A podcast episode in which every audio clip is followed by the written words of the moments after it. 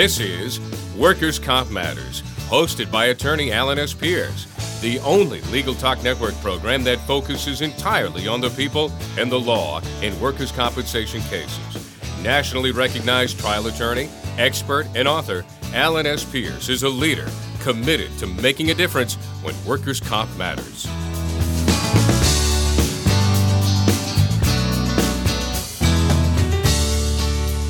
Welcome once again to Legal Talk Network and Workers' Comp Matters with your host, Alan Pierce. I'm with Pierce Pierce Napolitano, a workers' comp law firm here in Salem, Massachusetts, and we're bringing you another edition of Workers' Comp Matters.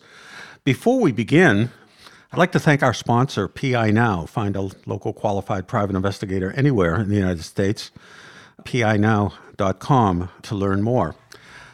Today's episode in Workers' Comp Matters is going to be a little different uh, uh, for those of you who regularly or irregularly listen to us, and for me as well. I don't have a guest. Uh, I will be my own guest. And the reason for that is that in thinking about another program, keeping in mind that I went back and did a little checking, and I've been doing these podcasts for Legal Talk Network uh, starting in June of 2005, so 14 years ago this month, uh, I did my first show, and it was uh, on the sick building and the sick building syndrome and uh, injuries and illnesses which uh, occur as a result of exposures to environmental issues in um, older, unhealthy buildings. And in the last 14 years, I note that we have done about 85 half hour shows and I think when I started, I didn't in any way think we had 85 different subject areas or topic areas to discuss, but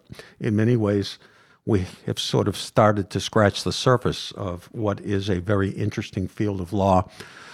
And in that vein, there is a quote from a, a Florida workers' comp case back in 1982, which serves as a motto uh, for the College of Workers' Compensation Lawyers, an organization that I've been privileged to have been inducted as a fellow. And uh, Judge Mills, in, in a decision that has on its merits has been lost to history, said the following Workers' compensation is a very important field of the law, if not the most important. It touches more lives than any other field of the law. It involves the payments of huge sums of money the welfare of human beings, the success of business, and the pocketbooks of consumers are affected daily by it. And I don't think there's anything that could be more true and succinctly put uh, than that, that uh, I have found in my years of dealing with workers' compensation and various uh, facets, that it is indeed a very important and different field of law, and it does touch almost everybody's life, whether you are misfortunate enough to have been injured at work or have a family member or just run a business or work for a business. Uh, the other reason for this show is that not only did I note that the podcasts I've been doing for 14 years, but it was 50 years ago also in June. Back in June of 1969, I had just graduated college. Uh, I wasn't sure what I was going to do professionally.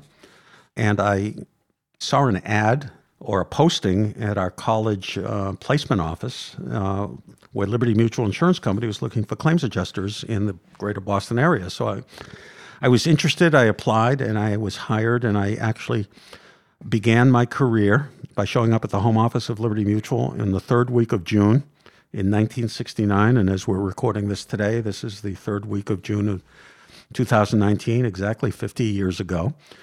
And I began my training uh, at the home office of Liberty Mutual, and then in August of '69, was assigned to a branch office of Liberty in Lynn, Massachusetts, where I started my career as a workers' compensation claims adjuster, a job that I held and learned from for five years, during which I realized that uh, perhaps a career in the law suited me. So I went to law school in the evenings and uh, continued to work as a claims adjuster during the day. And I blinked, and it's 50 years later. And in that time, I uh, again worked as five years as a claims adjuster, spent about 12 years as a defense attorney for various insurance companies, and then went out on my own representing injured workers approximately 35 years ago and have remained ever since. So I started to think about what has happened in the last 50 years of my professional life. And I'm also interested in where this practice of law, where this system of unique social insurance is going to go in the next 50 years or more, if in fact it continues to exist or change.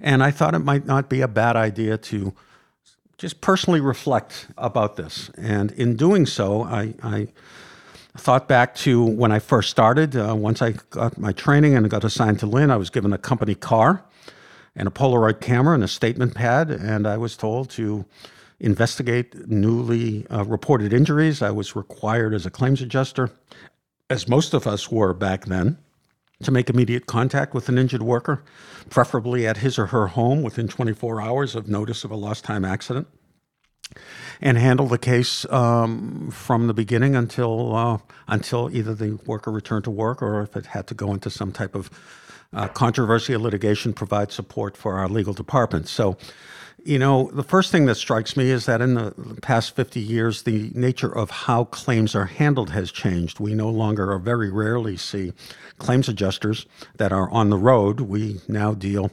with uh, usually inside claim reps. They could be many, many miles, if not many states away. Most cases are handled either telephonically or electronically. And we've moved away from the personal uh, attention of claims representatives and uh, injured workers and the employers. That could be a topic for another show. But in thinking more about workers' comp and where it came from, I think we've done shows on this in the past here on Workers' Comp Matters, but we certainly can trace workers' compensation in the United States to uh, the year 1911, which is the year the first state based elective workers' comp system was established legislatively, and, the state of Wisconsin claims credit for having the first system.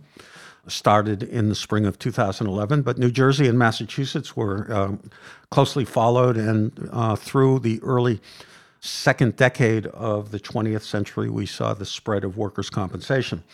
But workers' comp doesn't begin in the late 18th or 20th century. If you really go back, and I, have sort of become a, a student of workers' comp history along the way, one could find references to how an employer treats its workers really from the scriptures. You could go into various Bibles, uh, Old Testament, New Testament, Koran, various religious uh, doctrines, and you will find many references to uh, work. Uh, in the Old Testament, for example, in, in, there is a statement if an employer asks workers to, quote, carry on their shoulders, close quote, a heavier load than agreed upon, or that is customary, the employer is liable for the harm suffered by the worker, including damages for loss of income, loss of limb, pain incurred, and medical expenses.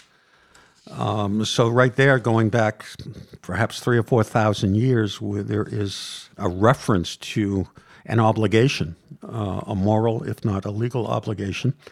A gentleman by the name of Gregory Guyton wrote in 1999 a brief history of workers' compensation, and in, in that article, which was published by, of all groups, the Iowa Orthopedic Journal, Guyton refers to a 2050 BC tablet uh, in ancient Sumer, which is now Iraq.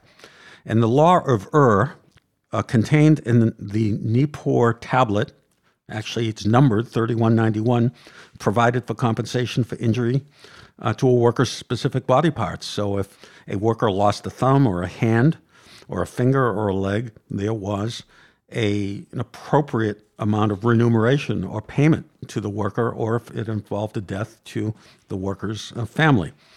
So, going back even 2,000 years uh, BC, uh, there was a written system. And we have found over the years other similar systems, not unlike our scheduled benefits today, where if somebody today in Massachusetts or really anywhere covered by workers' comp loses a finger or a part of a hand or a limb, there is a scheduled payment, a uh, written down formula. That was also seen in the 16th century among the pirates. Um, Captain Henry Morgan is famous not only for being the brand of, of rum that is commonly um, commonly uh, sold, but he also had a written contract with his uh, crew pirates or privateers, as they were called, so that if they were to lose a hand or a leg or an eye, um, and we've all seen the caricatures of the pirates with the hook and the peg leg and the eye patch, but there was a specific remuneration based upon the amount of money or pieces of eight that was generated by the particular voyage that a victim of an injury while in the course of getting that uh, plunder uh, would receive. And this has, you know, transcended history and is part of what we now know as workers' comp. But getting back to, you know, the present system of, of workers' comp, um, as I mentioned earlier, it began in 1911, and uh, it was as a result of some very significant changes in not only in the world but in the United States. We had moved probably in the mid to late 19th century from an agrarian economy, uh, which was primarily farming and some merchants, but there wasn't really a whole lot of industry. Um, there was, of course, slave labor uh, in the South, and there were, you know, pockets of um, manufacturers, but you know, we were not a mechanized society. But with the invention of the steam engine and then the invention of electricity, and the influx of immigrants from primarily Europe on the East Coast and from Asia on the West Coast, and the growth of this country, the building of railroads, the building of factories, the need for massive amounts of labor in working conditions which were, to put it mildly, grossly unsafe. As a society, we were seeing hundreds, thousands, if not hundreds of thousands of injuries or deaths in these developing industries, factories, shops, construction projects, railroads, um, building of, of, of, skyscrapers, buildings of cities, and the toll of the injuries, uh, which were really not covered by what we know as insurance today, and certainly not covered by any type of workers' comp, fell onto society and what would happen to these folks. These folks were in need of medical care, wage replacement. They had families to support, and it became apparent that the the lack of a system or the civil system of having a, a worker injured, uh, having to sue in civil court his employer for negligence or fault just wasn't wasn't doing the job. So as a result, workers' comp came into play, and the model for it came really from Europe, as I mentioned, uh, in the mid to late 19th century in Prussia, Germany. Bismarck uh, created a system of compensation uh, for the newly industrialized uh, Central Europe, spread to westward to England and some of the other countries, and came across the United States in what has been described as the grand bargain. And that is a phrase that is still used today. And it basically means that in exchange for giving up their rights to sue and tort for negligence, the employees of an employer would receive limited benefits originally for wage loss and medical expense without regard to fault. And that was the bargain. It was a compromise uh, between labor and management, whereby in exchange for the labor giving up their rights to sue, they would get guaranteed, speedy, and reasonable benefits. And of course, this was controversial at the time. Uh, employers, while happy to be relieved from the burden of civil liability, were concerned about um, payment to everybody without regard to fault as a result of uh, a work injury. And as one might expect, the constitutional issues surrounding uh, this unique area of, of law uh, made its way to the U.S. Supreme Court in 1917, and the court in New York Central Railroad versus White required that for a workers' compensation statute to be constitutional, to not deprive a party of due process and provide everybody equal protection of the law, that the workers' comp statute must provide a reasonable amount of compensation the actual language says it should not be unreasonable. There's a bit of a double negative there, but what is and has been considered, quote, reasonable, close quote, or not unreasonable, has really been the thread of the development of workers' comp over the ensuing uh, now 100, uh, really 102 years since the White decision.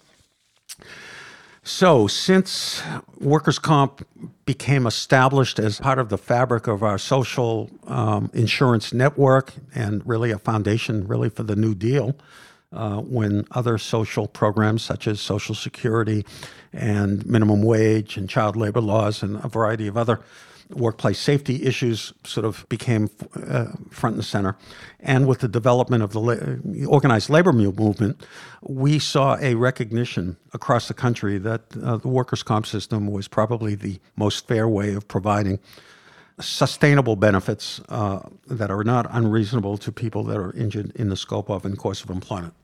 So that's sort of how things started. And um, for the first, let's say, 50 or 60 years following 1911, we saw the expected development of this rather embryonic area of the law that basically was originally elective and it only covered certain types of documented traumatic injuries.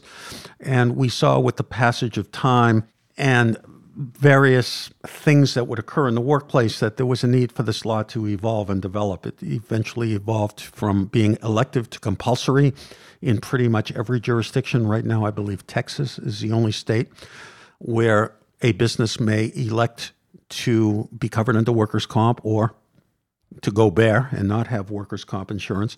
But the other 49 states, as well as the federal government and various other sub subtype of uh, employments uh, like longshore and harbor workers, like uh, maritime workers under the Jones Act, like federal um, employees, uh, railroad employees, or other types of workers' comp systems.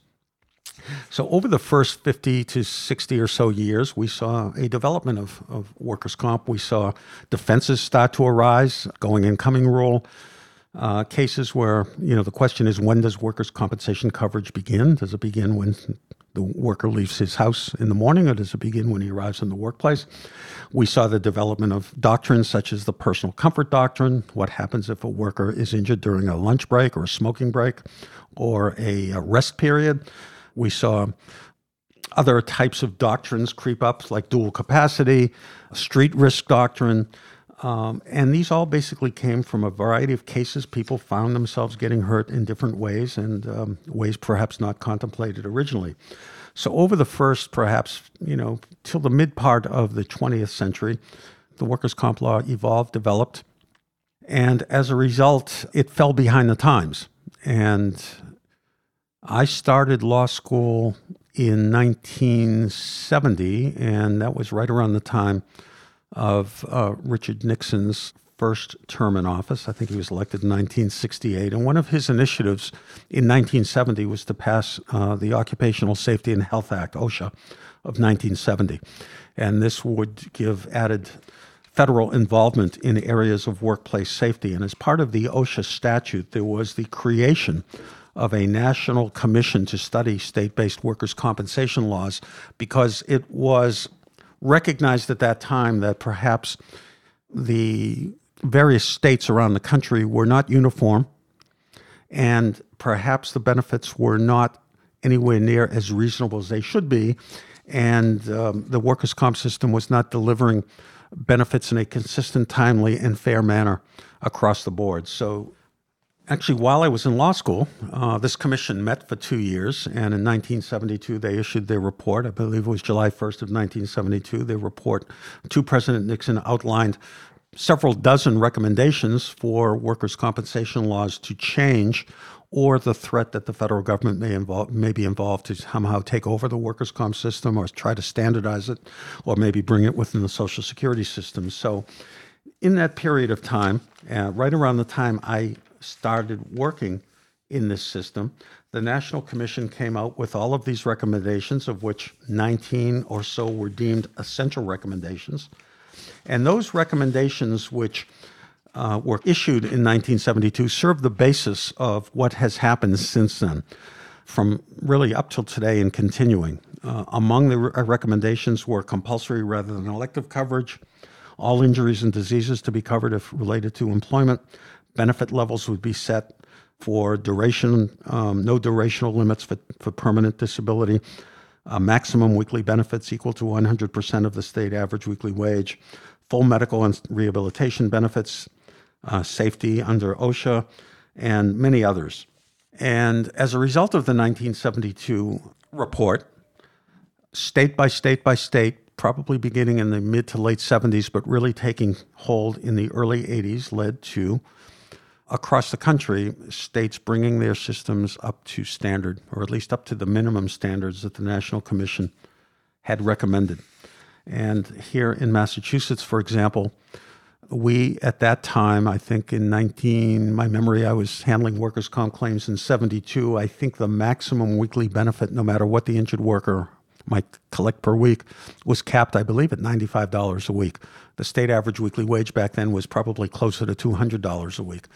But shortly after the National Commission issued its reports back in 75 and 76, Massachusetts moved to set the max based on the state average wage. So we went from maybe $95 or $101 a week right up to $211 a week. And every year, our state average wage is calculated, and today the maximum benefit is just over $1,300 a week. So what we saw in the early 80s, right up until probably the early 90s, was a state by state expansion of coverage, benefits, benefit levels. And during that period of time, of course, we saw a spike in medical costs and medical care. So that the end result, or one of the results of bringing the workers' compensation system up to reasonable standards, at least as according to the um, National Commission, was a significant increase in costs, which translated into an increase of premiums to employers. And it led to a crisis uh, in which perhaps the benefits came too quickly and too high, and uh, the system could not afford it. And one of the beauties of, of why and how the workers' compensation system has evolved over the last hundred and so years is that it has responded to changes, albeit slowly and albeit through the legislative process. But the system has been relatively elastic so that if the system got clearly out of whack or out of balance, there was usually at some point a legislative correction. Unfortunately, a lot of times the corrections were overcorrections so that the balance was then shifted like a seesaw. It would go up one end and down the other end.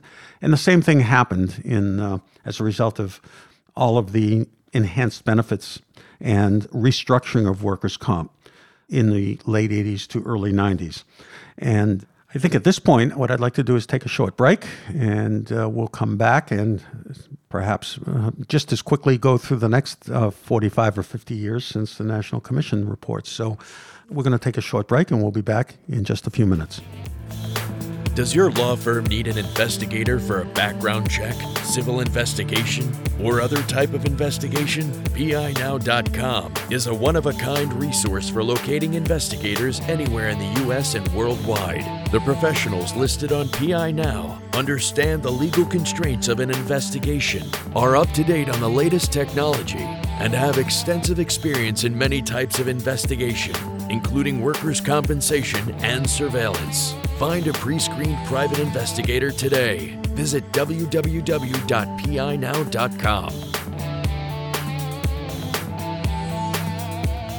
Okay, welcome back to Workers' Comp Matters. Um, this is Alan Pierce. Where I left off, chronologically at least, was uh, sort of tracing in really a, a relatively small amount of time, um, compressing perhaps about 70 or 80 years of United States workers' comp history. And uh, I think we sort of got up into the, the mid to late 80s, and we were talking about balance and how the workers' comp system, to be effective, really needs to be in balance. The employer and the insurer, uh, the insurer should be able to collect a fair premium in exchange for uh, a fair payment to workers and their families as a result of injuries. And when that balance is upset, when the premiums are too high or the benefits are too low, somebody or some group or some collection of groups are going to petition the legislators and they're going to make changes. So, sure enough, um, now by the late 80s, I am now firmly entrenched as a lawyer.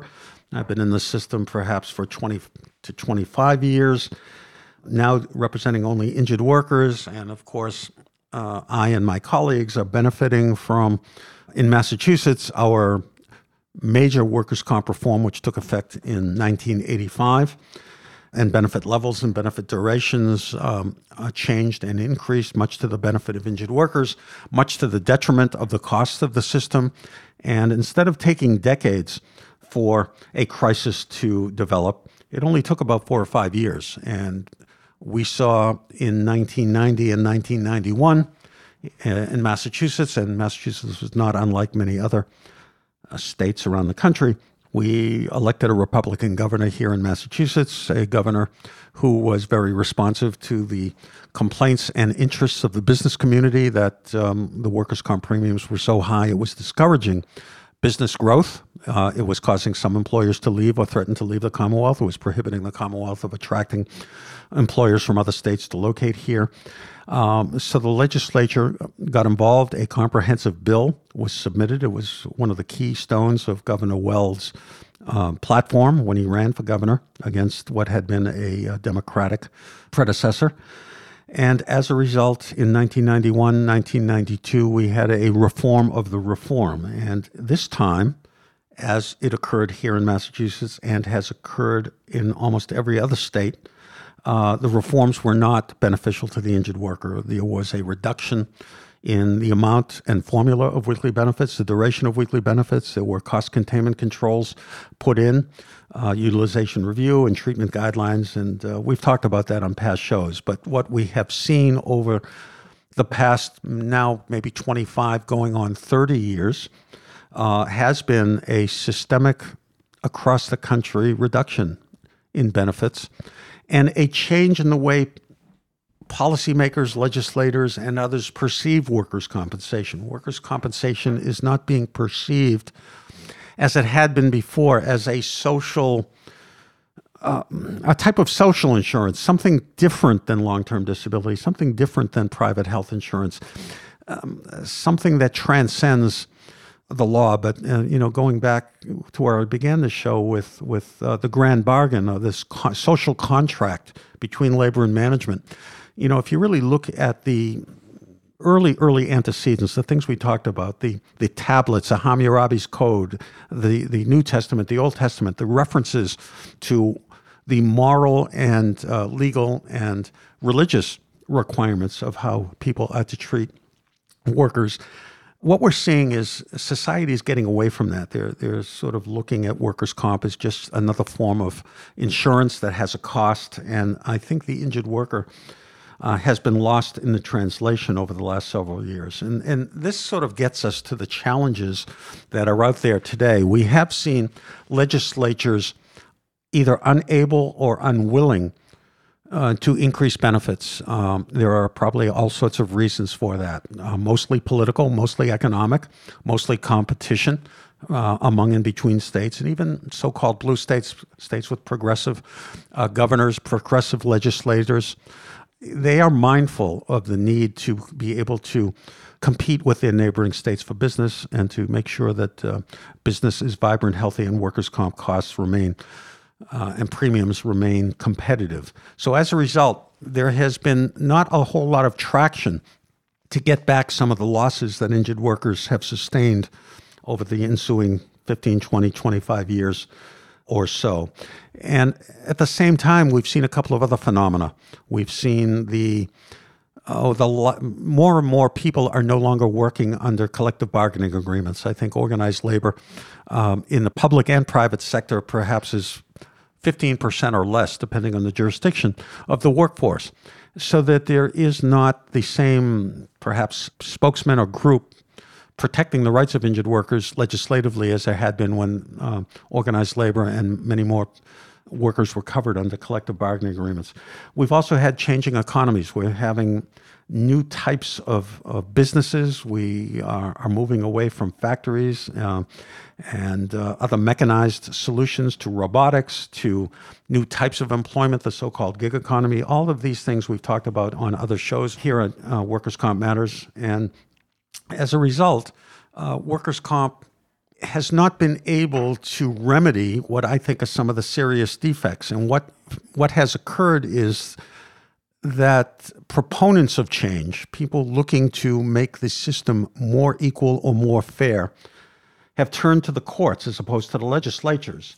And I would say over the last three or four years, and we've done a couple of shows on this, we have had various constitutional challenges to a particular state's workers' compensation system, um, going back to the decision in White versus uh, New York Central Railroad, where the court said for a workers' comp system to be constitutional, it must not be unreasonable in terms of the benefits. So we have seen across the country, perhaps in eight or 10 or 12 jurisdictions in the last three or four years appellate courts, the, the, either appeals courts or the Supreme Courts in various states, looking at a particular workers' comp law that has been um, amended to the point that the benefit levels are objectively, at least to the court, not satisfying the constitutional requirements that the Supreme Court laid down back uh, in 1917. And perhaps the most recent case um, is probably about six or seven months old. Uh, I think it was at the end of 2019. The appeals court in the state of Kansas, in the case of Howard Johnson III versus U.S. Food Service, sort of looked at a portion of the Kansas statute that had to do with how impairment ratings are measured. It was the um, position of, of, of Johnson uh, that the Kansas statute was so hostile to his rights or to the rights of injured workers that the court actually looked at it, and I'm going to quote from the court's decision finding the Kansas reference to this particular section in their statute unconstitutional. And the court said, quote, in summary, this court struggles with the bottom line figure as to how much a quid pro quo can be amended and still retain an adequate quid pro quo. This court realizes that an original quid pro quo cannot be emasculated to a point where it is no longer a viable and sufficient substitute remedy. The gradual erosion of the fair exchange between rights under the Act, that is the Kansas State Workers' Compact, and the common law rights to tort recovery have for the injured worker amounted to death by a thousand paper cuts. What is the last slice that tips the balance from a fair exchange of rights and remedies to one that is unconstitutionally inadequate from the injured worker's point of view? So the court looked at the Kansas statute in terms of the benefit levels and made the decision that this was the final cut for the injured workers of Kansas and that the grand bargain, the quid pro quo, the, um, the, great compromise of an adequate remedy in exchange for the right to sue was no longer being met. And as a result, where the legislature could not or did not act, the court acted and said at least this section of the Kansas Workers' Compact is no longer constitutional and uh, struck it down. And there were, have been similar results in Florida and in um, Oklahoma and in Utah and Louisiana and several other states, Pennsylvania. So that what we are seeing here is if the legislatures cannot create or maintain that balance between a fair premium and a fair benefit to injured workers, then on the most egregious circumstances, then the courts may step in. So, the challenge for me and for my colleagues, uh, those of us who represent injured workers, those of us who represent insurance companies, those of us who represent employers, is to me to be continued to be mindful of the historical antecedents and social imperatives that necessitated workers' comp, and to understand what differentiates workers' comp from other areas of insurance, be it health insurance or disability insurance or Medicare or some of these other programs, and realize that this is something that is for the benefit of injured workers, it's for the benefit of businesses, that it requires balance, it requires an understanding of what the system is designed to do and what is designed not to do. So even though I have made my living in the field of workers' comp, I think what's important for me and important for my colleagues is in going forward, not only to continue to make a living, but to really continue to make a difference. So, to all of you out there that have listened to Workers' Comp Matters in the past or will continue to listen to Workers' Comp Matters, um, please do so. And please, please do so with the understanding that what we really want to do is just make a difference, make things better for our respective clients, but do so with the understanding that in order for the system to be successful, it has to be balanced, it has to be fair, and it has to be adequate. So, having said all that, thank you for listening and look forward to our next show here on Workers' Comp Matters. So, for now, this is Alan Pierce saying go out and make it a day that matters. Thank you for listening. Thanks for listening to Workers' Comp Matters today on the Legal Talk Network hosted by attorney Alan S. Pierce, where we try to make a difference in workers' comp legal cases for people injured at work. Be sure to listen to other workers' comp matters shows on the Legal Talk Network, your only choice for legal talk.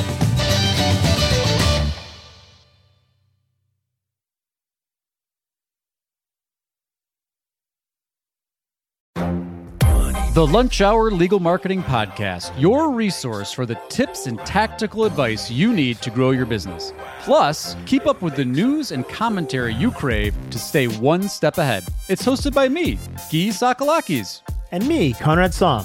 Every other week, we break down the issues holding back your marketing strategy and talk about the changes you need to be prepared for. Check out the Lunch Hour Legal Marketing Podcast wherever you get your podcasts or on YouTube.